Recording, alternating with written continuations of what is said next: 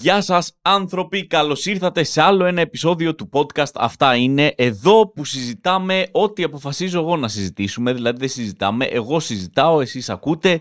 Φυσικά μπορείτε να στέλνετε και τις δικές σας παραγγελίες για θέματα που θέλετε να συζητήσουμε. Να είστε καλά όπου και αν βρίσκεστε, στη δουλειά, στο δρόμο, στον κυφισό, όπου έχετε μπλοκάρει για δυόμιση ώρες. Πρέπει να μεγαλώσω τα podcast για όσους πηγαίνουν από τον κυφισό. Μπορεί κάποιοι από εσάς να βρίσκεστε στο σχολείο και να ακούτε όπως μου στέλνετε, να διαβάζετε για εξεταστική και να ακούτε το podcast. Μπορεί κάποιοι να κοιμάστε, να σας πήρε ο ύπνος, να ακούγατε κάποιο άλλο podcast, να κοιμηθήκατε και τώρα αυτόματα να μπει και το δικό μου podcast και είναι η ευκαιρία μου να σας περάσω υποσυνείδητα μηνύματα όπως αγοράστε εισιτήρια για την παράστασή μου πολύ καλύτερα τώρα που παίζει το θέατρο Τζένι Καρέζη. Σήμερα έχουμε διάφορα πράγματα να συζητήσουμε στο podcast. Θέλω να ξεκινήσω ευθύς αμέσως και να πω ότι χρόνια τώρα έχω παρατηρήσει ένα πράγμα, το οποίο προφανώς έχει συμβεί και σε εσάς. Δεν γίνεται να είμαι μόνο εγώ αυτός που συμβαίνει. Μιλάω για αυτή την κατάσταση που έχεις ένα πρόβλημα και πας σε κάποιον ειδικό και όταν πας σε αυτόν τον ειδικό ή έρχεται ο ειδικός στο σπίτι για αυτό το πρόβλημα και του λες τώρα να σου δείξω τι είναι, σταματάει να υπάρχει αυτό το πρόβλημα. Ακούγεται ας πούμε ένας θόρυβος στο αμάξι σου, πίσω δεξιά, λες, ωρε φίλε, μετά από 1,5 μήνα λες θα το πάω συνεργείο. Το πας συνεργείο Κάθε μέρα 1,5 μήνα ακούγεται αυτός ο θόρυβος, του λες: Να το, κοίτα τώρα, τώρα, τώρα, κοίτα το, κοίτα. Άκου, άκου, άκου, άκου, άκου, άκου, άκου, άκου, άκου, τίποτα. Εκείνη τη μέρα, εκείνο το λεπτό, ο θόρυβος αποφάσισε να είναι σε φάση όχι. Θα σε κάνω ρεζίλι. Θα πας στο συνεργείο και ο μηχανικός εκεί θα νομίζει ότι είσαι ένας τρελός. Του έχεις πει ότι εδώ και 1,5 μήνα ακούς έναν ήχο και όταν πας δεν θα τον ακούς. Δεν θα υπάρχει κανένας ήχος, ούτε ψήγμα ήχου. Θα δουλεύει το αυτοκίνητο πιο τέλεια από ποτέ. Έφερα ηλεκτρολόγο σπίτι γιατί κάθε φορά που πάταγα το διακόπτη ακουγόταν από μέσα ένα dzz, και τα φώτα δεν άναβαν στο δωμάτιο. Τον φέρνω, του λέω τώρα, κοίτα εδώ πέρα, πατάω το διακόπτη και κοίτα τι γίνεται. Και πατάω το διακόπτη και κοίτα τι γίνεται, ανοίγουν τα φώτα και δεν ακούγεται τζζ. Τίποτα. Και τον έχω φέρει στο σπίτι. Και του λέω περίμενε να κλείσω να ξανανοίξω. Κλείνω, ξανανοίγω. Το ίδιο. Τίποτα. Πάλι απολύτως τίποτα. Πάλι τρελός. Απλά έσυρε έναν άνθρωπο, έναν ηλεκτρολόγο, που όπως ξέρετε για να βρεις άνοιγμα στο πρόγραμμα ενός ηλεκτρολόγου για να καταφέρεις να τον κλείσεις να έρθεις στο σπίτι σου, πρέπει να έχεις κάνει αίτηση 7 χρόνια πριν, έτσι. Λες, χρειάζομαι εδώ πέρα μία επισκευή στο σπίτι, πότε είναι το επόμενο που μπορείτε να έρθετε; Έχω ένα κενό Ιούλιο του 2028, βολεύει. Εκεί οι ηλεκτρολόγοι είναι σε αυτή τη φάση, ρε παιδί μου. Άμα είναι καλός ηλεκτρολόγος, δεν παίζει να έχει κενό. Όπως ένας καλός γιατρός δεν παίζει να έχει κενό. Γι' αυτό θα σε πάω εγώ σε στείλω στον καλύτερο γιατρό. Μιλάμε τώρα ο τύπος δεν καταλαβαίνεις. Είναι επίγον; Ναι, είναι full επίγον αυτό που έχω. Εντάξει, εντάξει, πρέπει να πας στο δικό μου. Παίρνεις τηλέφωνο, πότε έχει κενό ο δικός σου, δύο χρόνια μετά. Τέλεια. Να πάτε το πτώμα μου στον καλύτερο γιατρό να μας πει αν όντως αυτό που είχα ήταν αυτό που νόμιζα ότι είχα. Πήρε λίγο άσχημη τροπή εισαγωγή, αλλά νομίζω καταλαβαίνετε τι εννοώ. Πάμε να ξεκινήσουμε το podcast και τα λέμε στην πορεία.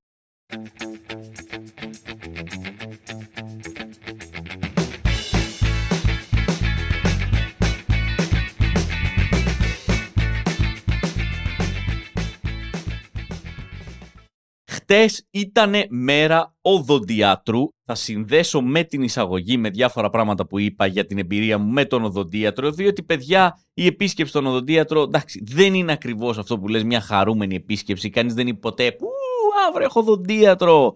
Η πιο πολύ είναι σε φάση, Ω, πρέπει να πάω στον οδοντίατρο. Και έξι μήνες μετά κλείνουν ραντεβού για τρεις μήνες μετά, δηλαδή για εννιά μήνες μετά για να πάνε στον οδοντίατρο. Διότι αυτό που ξεκινάει λάθος στον οδοντίατρο για μένα είναι αυτό που έλεγα και με το συνεργείο, ότι πας στον οδοντίατρο και η επίσκεψη θυμίζει την επίσκεψη σε συνεργείο αυτοκινήτων. Έχουν αυτό το κοινό. Αυτό που πας για κάτι μικρό, μια γρατζουνιά, μια μικρή ενόχληση σε ένα δόντι και με μία ματιά μισού λεπτού σου έχουν βγάλει άλλα 47 προβλήματα. Δεν ξέρω αν σε έχει τύχει να πηγαίνει στο συνεργείο και να κάνουν εδώ τύπου ε, ακούμπησα πίσω έναν όπως του έκανα όπισθεν και νομίζω ότι έχει λίγο ρε παιδί μου γρατζουνιστεί ο προφυλακτήρας. Και ο τύπος γονατίζει, κοιτάει, κάνει. Ναι, το βλέπω, ναι. Όχι. Ε. Yeah, Δυστυχώς δεν είναι μόνο προφυλακτήρας του. Όχι, ε, δεν είναι μόνο προφυλακτήρας. Αυτό τώρα έχει πάρει από κάτω. Από κάτω πού; Από κάτω όλο. Πώς πήρα από κάτω όλο; Από κάτω όλο Και όταν λέω όλο από κάτω, έχει πάει τελικά από πίσω στον προφυλακτήρα μέχρι μπροστά στη μηχανή. Τι μου λες, εγώ ήρθα για μία γρατζουνιά. Ναι, ναι, ναι, ναι, πρόχειρος υπολογισμός. Έτσι, πρόχειρος υπολογισμός για αυτά που, που βλέπω εδώ είναι ένα δεκαχίλιαρο. Το χρειάζομαι το αμάξι να μου το αφήσεις ένα δίμηνο εδώ πέρα να στο φτιάξω. Αυτή είναι η ίδια κατάσταση που συμβαίνει και όταν πηγαίνεις στον οδοντίατρο. Πας στο συνεργείο, σε ψαρώνουν με τέτοια πράγματα, σου πετάνε και ορολογίες τύπου Ναι, όχι, είναι η γρατζουνιά, το βλέπω, αλλά έχει επηρεάσει το σεζουλεμάν εδώ πέρα. Και αυτό έχει δημιουργήσει προβλήματα στο γονοαναφορτιστή της επιτάχυνσης. Και γενικά, αν έχει γίνει αυτό, ξέχνα το τροφοδοτικό του υγροποιητή, διότι αυτά έρχονται από Κίνα και έχει ήδη τέσσερα χρόνια back ε, last track καθυστέρηση, όπως είσαι βασικά παλιοσίδερα το αμάξι. Μα για μια γρατζουνιά ήρθα. Ε, τώρα τι να σου πω κι εγώ. Αυτό βλέπω, αυτό σου λέω. Τι θες να σου πω, ψέματα. Και έτσι γίνεται, όπως σας είπα και στον οδοντίατρο. Είναι αυτό που πας εκεί και λες ναι έχω μια μικρή ενόχληση ξέρω εγώ, πολύ μικρή. Είναι πολύ μικρή, μικρή, τίποτα ρε παιδί μου. Δηλαδή κάποιες μέρες δεν το νιώθω καν, άλλες μέρες το νιώθω. Είναι πολύ, πολύ μικρή ενόχληση εδώ σε αυτό το δόντι. Ναι, ναι, ναι. Για ανοίξτε μου λίγο να δω. Και ανοίγεις και κατευθείαν ξεκινάει όλο. Λοιπόν, έχουμε εδώ πέρα, τι να σας πω τώρα, έχετε 47 σφραγίσματα που πρέπει να γίνουν, μικροσφραγίσματα. Έχουμε άλλες 52 φρονιμίτες που πρέπει τώρα να τους βγάλουμε τώρα. Δηλαδή, αν τους βγάλουμε τώρα, αύριο, μπορεί να μην μπορεί να κλείσει το στόμα σας. Για να καταλάβετε τι εννοώ, πρέπει να κάνουμε βαθύ καθαρισμό ούλων. Πρέπει να πάμε βαθιά, ρε παιδί μου. Αυτό είναι 7 συνεδρίες. Γενικά πρέπει να γυαλίσουμε, πρέπει να απονευρώσουμε και όλο αυτό εντάξει δεν είναι τίποτα. 15 χιλιάρικα. Αυτά. Εντάξει, αυτό τώρα μέσα σε 30 δευτερόλεπτα που έχεις εσύ ανοίξει το στόμα σου και έχεις πει: Έχω μια μικρή ενόχληση σε ένα δοντάκι. Εν τω μεταξύ, ξεκινάνε πάντα τον έλεγχο. Αυτό δεν το αντέχω. Και ξεκινάνε τον έλεγχο. Παίρνουν ένα εργαλείο το οποίο είναι σαν το γάτζο του Captain Hook, να πούμε, και αρχίζουν και σκαλίζουν τα ούλα σου για να, να τα εξετάσουν, ας πούμε, και αρχίζουν τα ούλα σου και μοραγούνε. Και σε κοιτάει μετά με ένα βλέμμα του. Εμοραγούνε. Ναι, αίμα. Ναι, εντάξει, άμα κάνατε νήμα, να ξέρετε δεν θα αιμορραγούσανε. Ναι, επίσης ξέρεις τι άλλο, αν δεν τα μαχαίρωνε, δεν θα αιμορραγούσανε. Έχεις πάρει το γάτζο του Captain Hook και εδώ και 20 λεπτά τρυπάς τα ούλα μου μέχρι να ματώσουνε. Αυτό είναι σαν να πάω σε παθολόγο, να βγάλει ένα πιστόλι, να μου κάνει μπαμ! Να μου ανοίξει μια τρύπα, ξέρω εγώ, στην κοιλιά και να μου πει Βλέπετε εδώ πέρα έχετε τρύπα τώρα. Ματώνει, έχει τρύπα. Αν, ε, αν τρώγατε πιο πολλά λαχανικά, αν κάναμε λίγο γυμναστήριο παραπάνω, τώρα δεν θα είχατε τρύπα. Πλέον δεν αντέχω και τις απαιτήσεις των οδοντιάτρων. Νομίζω οι οδοντίατροι ζουν σε ένα δικό τους σύμπαν που δεν υπάρχει κάτι άλλο στη ζωή τη δική σου. Η δική σου ζωή, ρε παιδί μου, είναι πώς θα ικανοποιήσεις τις απαιτήσεις του οδοντίατρου. Ο οδοντίατρο θεωρεί ότι όλοι του οι ασθενείς ζουν, ξυπνάνε και κοιμούνται με μία σκέψη μόνο. Τι δουλειά μου έχει βάλει ο οδοντίατρο. Αυτοί οι άνθρωποι, ας πούμε, εμείς δεν έχουμε δουλειές, δεν έχουμε παιδιά, δεν έχουμε υποχρεώσεις, δεν έχουμε λογαριασμούς να πληρώσουμε. Έχουμε κατά βάση να φροντίσουμε τα δόντια μας. Του λες τι είναι αυτό που πρέπει να κάνω, και σου λέει λοιπόν, θέλω βούρτσισμα 8 λεπτά. Τι 8 λεπτά, ρε φίλε; 8 λεπτά δεν κάνω πολύ πιο βασικά πράγματα στη ζωή μου. 8 λεπτά, μετά νήμα, μετά βουρτσάκι, μετά διάλειμμα. Στοματικό, όχι διάλειμμα, και μετά πάλι ξεκινάμε. Θέλω πάλι βουρτσάκι, πάλι νήμα και μετά στοματικό διάλειμμα. Πόση ώρα θα μου πάρει όλο αυτό; Ε, εντάξει, ένα χαλαρό 20 λεπτό, 25 λεπτό. Πότε, πρωί, μεσημέρι, βράδυ, θες να αφιερώνω μία ώρα τη μέρα στα δόντια μου; Άστο ρε, βγάλ τα όλα και βάλε μου μασέλα. Βάλε μου χρυσά να είμαι σαν ράπερ, δεν ξέρω. Δεν θα ξαναφάω στη ζωή μου. Προτιμώ να μην μπορώ να φάω από το να αφιερώνω μία ώρα κάθε μέρα στο να φροντίζω τα δόντια μου. Δεν έχουμε το χρόνο, δεν έχουμε και δουλειές να κάνουμε δηλαδή. Δεν μπορεί η τεχνολογία να εξελιχθεί, να βγάλουν ένα πιο σύντομο σύστημα, να σου λένε ορίστε, πάρε αυτή την κάψουλα, όπως τα πλυντήρια, άστι μέσα στο στόμα σου ένα 20 λεπτό, όπως κοιμάσαι και θα τα καθαρίσει. Δεν ξέρω. Κάτι πρέπει να γίνει. Έχουμε ιδέες να βρούμε και ανθρώπους να τις χρηματοδοτήσουν και φυσικά θα κλείσω με το χειρότερο μου στην επίσκεψη στον οδοντίατρο. Μιλάω για αυτό που σου έχουν μουδιάσει όλο το στόμα, σου έχουν ψεκάσει με δεν ξέρω τι αναισθητικά, σου έχουν βάλει ενέσεις. Δεν μπορεί, είσαι σε αυτή τη φάση. Σου λέει, να σας πω, πόσο συχνά βουρτσίζεις τα δόντια. Και τρέχεις σάλιο, λες και είσαι σε φάση που έχεις πάθει εγκεφαλικό και δεν μπορείς να συγκρατήσεις το στόμα σου πλέον, ας πούμε. Θέλω λίγο να μου ανοίξει. Είσαι εκεί και σου λένε μπορείτε να μου ξεβγάλετε λίγο. Και ξεκάθαρα δεν χρειάζεται να ξεβγάλεις. Σου έχουν βάλει μέσα δύο ηλεκτρικά σκουπάκια, δύο σωλήνες που ρουφάνε τα πάντα. Νομίζω εκεί απλά μας μας τρολάρουνε. Θέλουν να μας δούνε, όπως είμαστε μουδιασμένο στόμα και δεν έχουμε κανένα έλεγχο, να πιάνουμε ένα μικροσκοπικό ποτηράκι, να πίνουμε μια γουλιά, να φεύγει το 90% της γουλιάς πάνω στα ρούχα και μετά να προσπαθούμε να φτύσουμε ό,τι έχουμε μέσα στο στόμα στον πιο μικρό νηπτήρα που έχει φτιαχτεί ποτέ. Που τον έχουν πάρει από το οδοντιατρίο της Μπάρμπι τον νηπτήρα. Για φτύστε μου λίγο. Πήγε όλα πέκι, συγγνώμη. Λοιπόν, αυτά είχα να πω για τον οδοντίατρο. Δεν πέρασα καλά όπως μπορείτε να καταλάβετε. Σημαντικό πράγμα ο οδοντίατρος φυσικά, αλλά εντάξει, χωράει βελτίωση.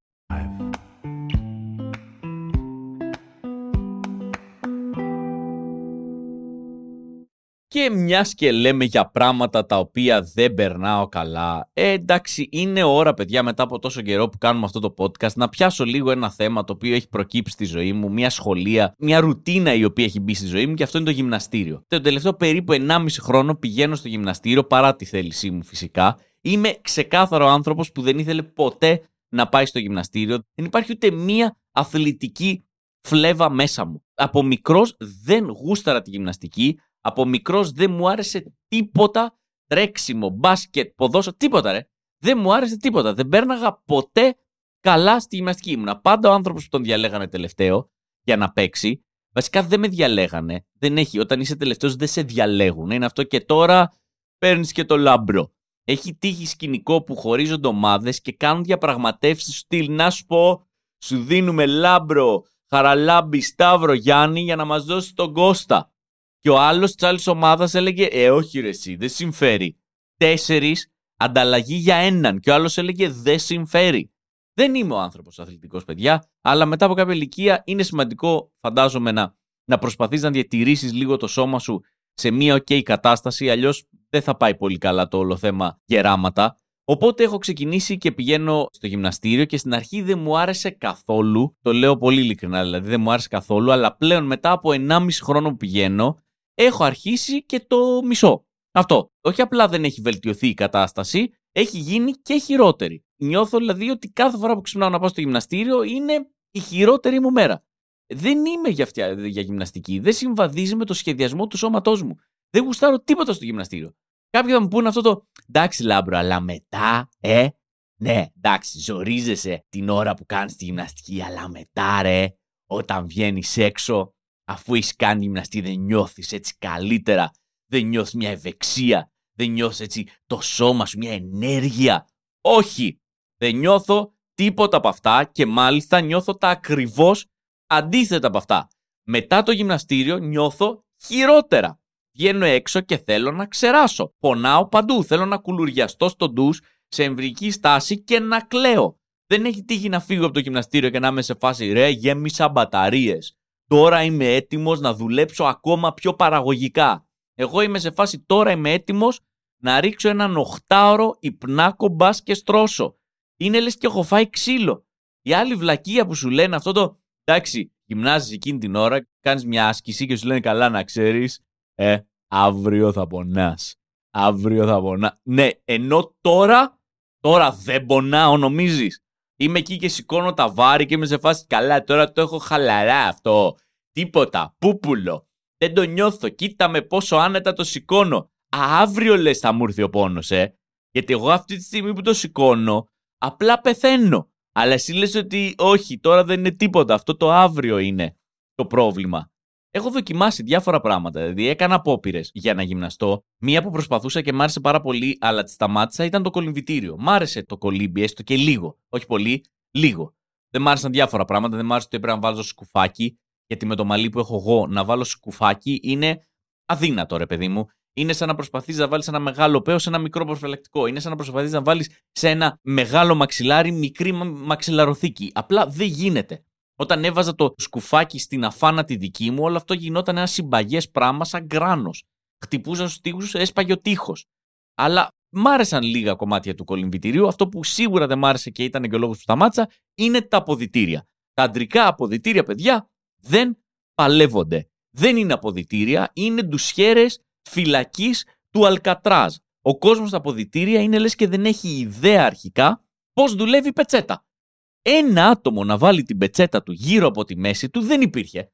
Δεν ξέρει ο κόσμος πώς μπαίνει η πετσέτα. Έβλεπα ό,τι μπορείτε να φανταστείτε. Ο ένας τη φορούσε στο λαιμό σαν κασκόλ την πετσέτα. Ο άλλος την είχε βάλει τον νόμο σαν εσάρπα. Λες και ήταν ο ψινάκι μέσα στα αποδητήρια. Ο χειρότερος από όλους τον θυμάμαι ακόμα, γιατί μου επισκέπτεται περίπου κάθε μήνα στους εφιάλτες μου, ήταν ένας τύπος που σας τορκίζομαι φορούσε την πετσέτα του σαν μπέρτα. Την έδαινε γύρω από το λαιμό μπροστά και κοιμάτιζε πίσω η πετσέτα. Ήταν λες και ήταν κάποιος σούπερ ήρωα, ένας ο σούπερ ανώμαλος, ξέρω εγώ. Η υπερδύναμή μου είναι να κάνω τους πάντες να νιώθουν άβολα. Οπότε δεν, δεν, δεν κατάφερα να συνεχίσω στο κολυμβητήριο. Κάποια στιγμή, όπως είπα, ξεκίνησα το γυμναστήριο. Δεν, δεν, δεν, δεν τον καταλαβαίνω αυτόν τον κόσμο, πραγματικά. Δεν τον καταλαβαίνω. Δεν καταλαβαίνω αυτόν τον κόσμο που σε οθεί στα άκρα, που ξέρω εγώ πρέπει να ξεπεράσεις για άλλη μια φορά τον εαυτό σου. Όλη η φάση είναι το challenge. Δεν μπορούμε να έχουμε απλά μια ηρεμία. Πρέπει να πάμε πιο πάνω. Θέλω το 110% σου, αυτό που λέγαμε και σε άλλο επεισόδιο. Είναι αυτό που σου λέει να τάξει και δεν τις πιστεύεις. Κάνεις την άσκηση, μου λέει ο γυμναστής, το νιώθουμε το κάψιμο. Του κάνω ναι, τέλεια. Τι τέλεια. Τι εννοείς τέλεια. Από πότε το κάψιμο είναι κάτι το οποίο θέλουμε να νιώθουμε. Σαν να έρθει ο τύπος μας σου σερβίρει, ξέρω εγώ, ένα πιτόγυρο τίγκα, ξέρω εγώ, στα μπαχαρικά, τίγκα στο κρέας και αυτά. Και να έρθει μετά και να σου πω τι, τι νιώθεις την καούρα, ε, σου ανεβαίνει η καούρα. Και να λες, ναι, φίλε, έχω πεθάνει. Τέλεια. Αυτό ακριβώς θέλαμε. Άκου το νιώθεις το κάψιμο τέλεια. Τι είναι το νιώθεις τη σουβλιά στην καρδιά; Ναι, μπράβο ρε. Τώρα αρχίζουμε και δουλεύουμε. Τέτοια θέλω να ακούω. Θέλω να νιώθεις την καρδιά σου να χτυπάει στα ανήχια. Να μου διάζει το δεξί σου χέρι. Τώρα ξεκινάμε την πραγματική δουλειά. Ξεπερνάμε τον εαυτό μας. Νιώθω ότι κάποια μέρα θα με πάρουν με φορείο από εκεί μέσα και θα είναι ο γυμναστής μου σε φάση επιτέλους γυμναστήκαμε. Επιτέλους λάμπρο σε έφτασα εκεί που ήθελα. Τώρα αυτό που κάναμε ήταν αυτό που έπρεπε βλέπω το μικρό εγκεφαλικό που έχεις και νιώθω περήφανος για σένα. Επίσης να ξέρεις αύριο θα πονάς πολύ περισσότερο.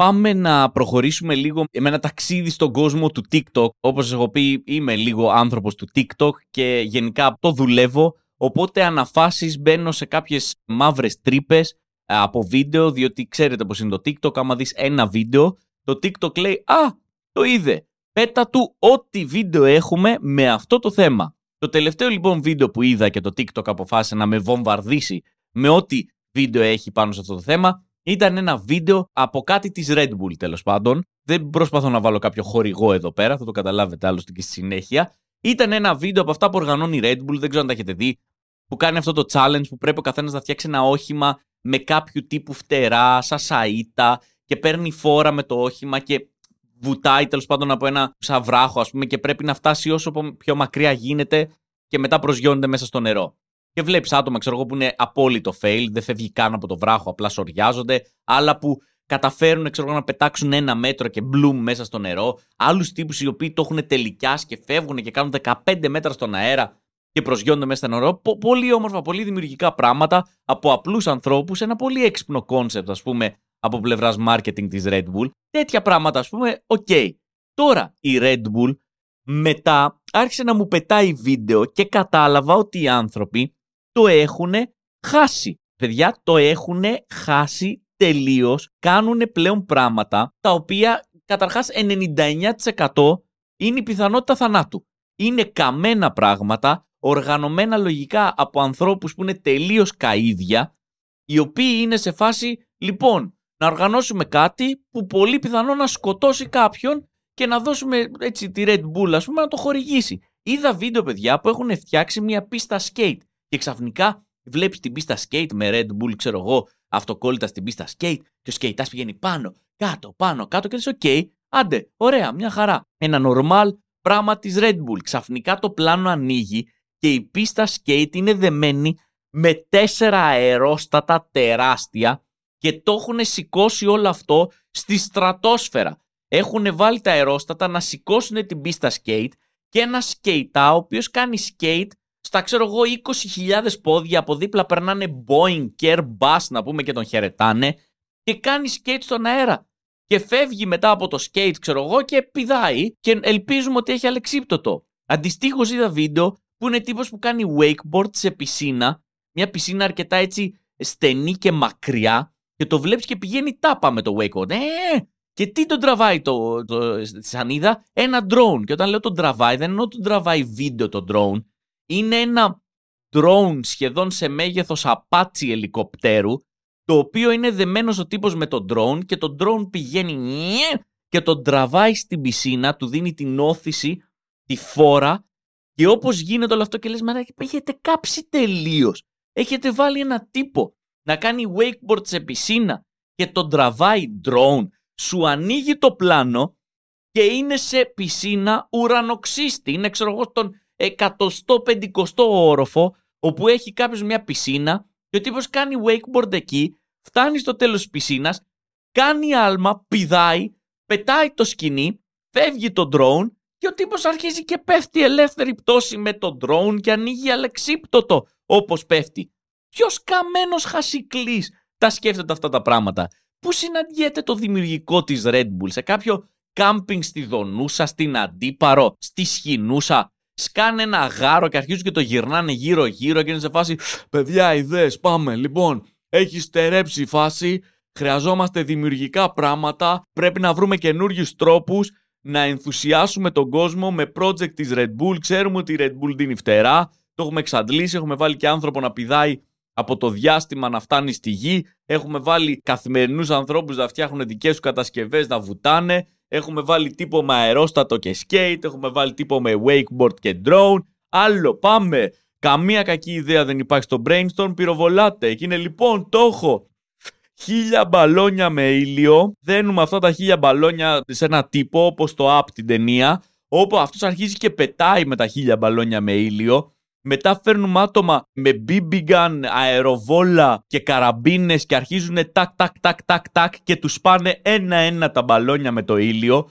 Σε κάποια φάση ο τύπος πέφτει, όπως πέφτει ανοίγει αλεξίπτωτο, άκου τώρα πώς πάει και προσγειώνεται ε, στη θάλασσα πάνω σε σανίδα του σερφ που είναι εκείνη την ώρα πάνω σε κύμα και την τραβάει αυτή τη σανίδα του σερφ τι, ένας καρχαρίας. Red Bull. Ε, ναι παιδιά αυτό. Ναι, ναι. Τώρα ρολάρουμε. Αυτές είναι οι ιδέες.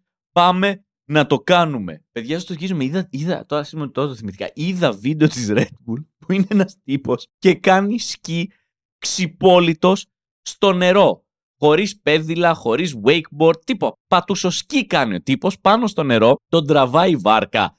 Φυσικά και όχι, δεν ξέρω καν γιατί μπορεί να θεωρήσατε ότι μπορεί να τον τραβάει βάρκα. Εδώ μιλάμε για τη Red Bull. Θα έκανε κάτι τόσο ταπεινό. Τον τραβάει drone. Όχι, αυτό το ξανακάναμε στην πισίνα. Δεν επαναλαμβανόμαστε στη, στη Red Bull. Θέλουμε καινούριε ιδέες. Τι τον τραβάει, παιδιά; Μια φόρμουλα 1. Εντάξει, αυτό τον τραβάει. Πείτε μου τώρα ποιος καμένος σκέφτηκε αυτό το πράγμα Πήγε το πίτσαρε, πήγε στο health and safety and δεν ξέρω τι, στο νομικό τμήμα της Red Bull. Πρέπει να έχουν τρελαθεί.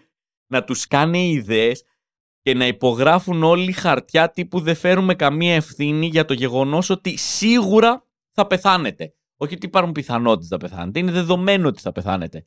Πρέπει να βγει, παιδιά, κάποιο ανταγωνιστικό ποτό της Red Bull. Δηλαδή οι άνθρωποι αυτοί μανάδες δεν έχουν. Δεν σκέφτεται κανείς τα παιδιά τους. Λέει γιος σε μάνα, θα πάω να πηδήξω από ουρανοξύστα, από wakeboard και η μάνα είναι σε φάση καλή τύχη αγόρι μου.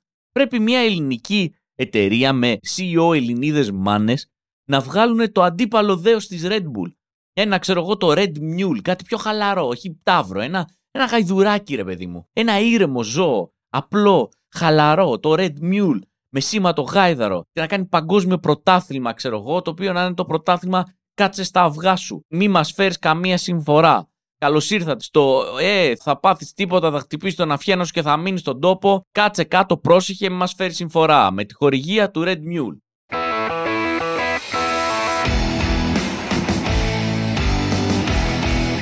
Λοιπόν, φτάνουμε σιγά σιγά στο τέλος του σημερινού επεισοδίου του podcast. Αυτά είναι. Παραδοσιακά στο τέλος έτσι θέλω να μιλήσω λίγο μαζί σας Ευχαριστώ πάρα πολύ για τα πάρα πολλά μηνύματα τα οποία μου στείλατε μέσα από το Spotify όταν σας αποκάλυψα ότι ανακάλυψα μετά από τόσο καιρό ότι το Spotify είναι κάτι το οποίο δέχεται μηνύματα και μπορείτε να γράφετε σχόλια και από ό,τι φαίνεται δεν ήμουν εγώ ο μόνος boomer γιατί πολλοί άλλοι boomer το συνειδητοποίησατε και αρχίσατε να στέλνετε μηνύματα. Ένα ε, μήνυμα που κυριάρχησε πολύ γενικά ήταν για το σινεμά που συζητήσαμε, για τον ε, άνθρωπο που κάνει την ηχογράφηση για τον τηλεφωνητή του σινεμά. Πολύ καταλάβατε και ποιο σινεμά είναι και μπράβο σας, σας το δίνω. Και επειδή έτσι το συζητήσαμε τόσο πολύ, αποφάσισα να πάρω και ένα τηλέφωνο, να δούμε αυτή τη βδομάδα τι έχει να πει αυτός ο άνθρωπος για τις ταινίες που παίζουν στον κινηματογράφο. Οπότε πάμε λίγο αν είναι να το, να το ζήσουμε, να ακούσουμε όλοι μαζί τον τηλεφωνητή. Νομίζω συνδεόμαστε σιγά σιγά. Ναι, ναι, ναι, χτυπάει. Έχετε καλέσει το κινηματογράφο σε Εγκλή Λεωφόρος 598 και 100 στο Χαλάντρι. Σήμερα παίζουμε την ταινία «Η Φόνησα», ελληνική ταινία με την καρδιοφιλιά Καραμπέτη. Μόνο ώρα 6. Κουραμπιέδες από χιόνι, ελληνική ταινία μόνο ώρα 6 και 20. Fourth Things του Λάθιμου 6.45, 8 και 30 και 9 και 30. Γρήγορος Τσάρλι με τον Πίρς Μπρόσμαν, περιπέτεια. Μόνο 8 και 10. Μελωδία της ελευθερίας. Μόνο ώρα 10. Και μην ξεχνάτε, Σάββατο και Κυριακή, τρεις κρέπτες. Παιδική ταινία στα ελληνικά, Ουάνκα στα ελληνικά, ένα ταξίδι για πάπιες στα ελληνικά. Για περισσότερες πληροφορίες 68 Τέλειο, τέλειο, τέλειο, οριακά, οριακά καλύτερο από την προηγούμενη εβδομάδα. Δεν ξέρω τι. Παιδιά, το νιώσατε. Νιώσατε τη φωνή που σας έλεγα. Δηλαδή, με το που συνδεθήκατε με αυτόν τον άνθρωπο, δεν είπατε Να, ο πιο κατάλληλος άνθρωπος να με συμβουλέψει για ταινίες με αυτή τη φωνή. Ακούγατε το θόρυβο από πίσω που ήταν σαν να τον καλούν οι εξωγήινοι, σαν να έχει ανοίξει κάποια αστρική πύλη. Ένα. και να προσπαθεί να τον ρουφήξει. Ακούσατε για την ταινία Pooh Things, το Pooh Things του Λάνθιμου, το οποίο, παιδιά, δεύτερη εβδομάδα, ο άνθρωπος κάθε εβδομάδα αλλάζει το όνομα της ταινίας με τον Breeze Brosnan. Δηλαδή, ηθοποιάρες. Δεν ξέρω, μετά σε κάποια φάση δεν κατάλαβα. Ψάχνω, η αλήθεια είναι, το έχω γκουγκλάρει. Είπε τρεις κρέπες. Νιώθω ότι στη μέση, στη μέση που προσπαθούσε να πει τι ταινίες θα παίξει, απλά έκανε και μια παραγγελία. Είπε Poor Things του Λάνθιμου, Wonka, τρεις κρέπες φέρε γλυκές και μία αλμυρή. Επίσης έχουμε την ταινία Κουραμπιέδε με χιόνι. Καταπληκτικό. Σα συνιστώ κάθε εβδομάδα να παίρνετε στον κινηματογράφο Έγλη. Μπορεί να παίρνω κι εγώ για εσάς. Έτσι απλά για να ακούμε αυτή την καταπληκτική φωνή, την αντίθετη φωνή του Κοστάλα, ας το πούμε έτσι αλλιώς, την αντίθετη φωνή του Μόργαν Φρήμαν για να μας κρατάει συντροφιά. Να πω επίσης ότι, όπως είπα, μου στείλατε πάρα πολλά μηνύματα γενικά αυτή τη βδομάδα για να λειτουργήσει το Spotify. Πολλά ωραία μηνύματα ότι ακούτε το podcast. Μια κυρία μου έγραψε ότι έχει μια γιαγιά που βάζει όντως το δέντρο της όπως είναι στολισμένο μέσα στην αποθήκη και το βγάζει μετά. Θέλω να είμαι αυτή η γιαγιά. Θέλω να μείνω με αυτή τη γιαγιά. Θέλω το σπίτι αυτής της γιαγιάς. Επίσης, κάποιος μου λέει ότι ο καιρός λάμπρο είναι καλοκαιρινός 20 βαθμούς, όχι αυτά που λες. Εντάξει, φίλε μου, χίλια συγγνώμη που εσύ μπορεί να άκουσες το podcast κάποια άλλη μέρα και δεν είχα προβλέψει τι καιρό θα έχει τη μέρα που ακούσε εσύ το podcast και όχι τη μέρα που ηχογραφώ εγώ το podcast. Δηλαδή, μου ζητάς να κάνω τη δουλειά της μετεωρολογικής υπηρεσίας που η ίδια μετεωρολογική υπηρεσία δεν μπορεί να κάνει τη δουλειά. Άλλη φορά λοιπόν θα δίνω μια πολύ γενική έτσι αίσθηση του καιρού. Να πω επίσης ότι αναφέραμε ένα κομμάτι στο προηγούμενο podcast το οποίο εγώ το είπα για πλάκα αλλά από ό,τι φαίνεται, παιδιά, δεν είναι καθόλου για πλάκα. Διότι είπα ότι είχα πάει σε ένα εστιατόριο που μας βάλανε να κάτσουμε σε σκαμπό και είπα ότι πρακτικά χίλιες φορές να μην είχαν βάλει να κάτσω σε λεκάνη τουαλέτας, ότι πήγα βασικά στην τουαλέτα και άραξα για να έχω πλάτη να μπορώ να ξεκουραστώ λίγο. Και η Χριστίνα Καρυπίδου μου στέλνει ότι όντως, παιδιά, υπάρχει ένα τέτοιο εστιατόριο όπου όλος ο κόσμος που πηγαίνει κάθεται σε χέστρες, είναι στην Ταϊβάν όχι απλά κάθεται σε χέστρα. Το φαγητό σερβίρεται σε χέστρες. Σε μικρά χεστράκια. Όχι σε μπολάκια, όχι σε πιατάκια. Σε το μπολ το πιάτο είναι μία μίνι χέστρα. Οι άνθρωποι εκεί ξεκάθαρα το έχουν χάσει. Δεν υπάρχει κάτι που να τους σταματάει. Οριακά πρέπει να αναλάβουν το τμήμα της Red Bull και να βγάζουν αυτοί τις ιδέες. Παρ' όλα αυτά να πω ότι δεν ξέρω γιατί το κάθισμα σε χέστρα είναι ακραία αναπαυτικό. Σίγουρα από το 90% της random καρέκλας η χέστρα είναι πιο αναπαυτική, δεν ξέρω γιατί. Άνετα θα μπορούσα να κάθομαι σε λεκάνη και να δουλεύω. Να κάθομαι σε λεκάνη για να κάνω σοβαρή δουλειά. Κάτι μου βγάζει, δεν έχω ιδέα. Δεν, δεν μπορώ να σου το εξηγήσω αυτή τη στιγμή. Μπορεί ίσως κάποιοι να ταυτιστείτε, Μπορεί να νομίζετε κάποιοι ότι είμαι τρελή, πιο τρελή από τους ανθρώπους στην Ταϊβάν που έχουν ανοίξει εστιατόριο με χέστρες. Παίζει και αυτό. Λοιπόν, κάπου εδώ σιγά σιγά θα σας αφήσω. Σας θυμίζω ότι η παράσταση πολύ καλύτερα τώρα τρέχει στο θέατρο Τζένι Καρέζη. Σας ευχαριστώ πάρα πολύ όσου έχετε έρθει. Σας ευχαριστώ πάρα πολύ όσου έχετε κλείσει εισιτήρια για να έρθετε. Οι παραστάσεις γεμίζουν. Αυτή τη στιγμή υπάρχουν διαθέσιμα εισιτήρια για τον Απρίλιο, το οποίο ακούγεται εξωφρενικά γελίο σε μια χώρα η οποία ο μέσος άνθρωπος προγραμματίζει κάτι για την επόμενη ώρα και πέραν αυτής της ώρας δεν έχει ιδέα αν θα ζει ή αν ε, θα έχει πεθάνει. Αλλά αν θέλετε, μπορείτε να είστε εκεί, να περάσουμε ωραία. Σας ευχαριστώ όπως και να έχει που ακούτε αυτό το podcast και που το μοιράζετε με τους φίλους σας. Και εννοείται σας ευχαριστώ που μου γράφετε σχόλια. Συνεχίστε. Τώρα που το βρήκαμε, μην το χάσουμε. Θα τα ξαναπούμε την επόμενη εβδομάδα. Μέχρι τότε να είστε καλά.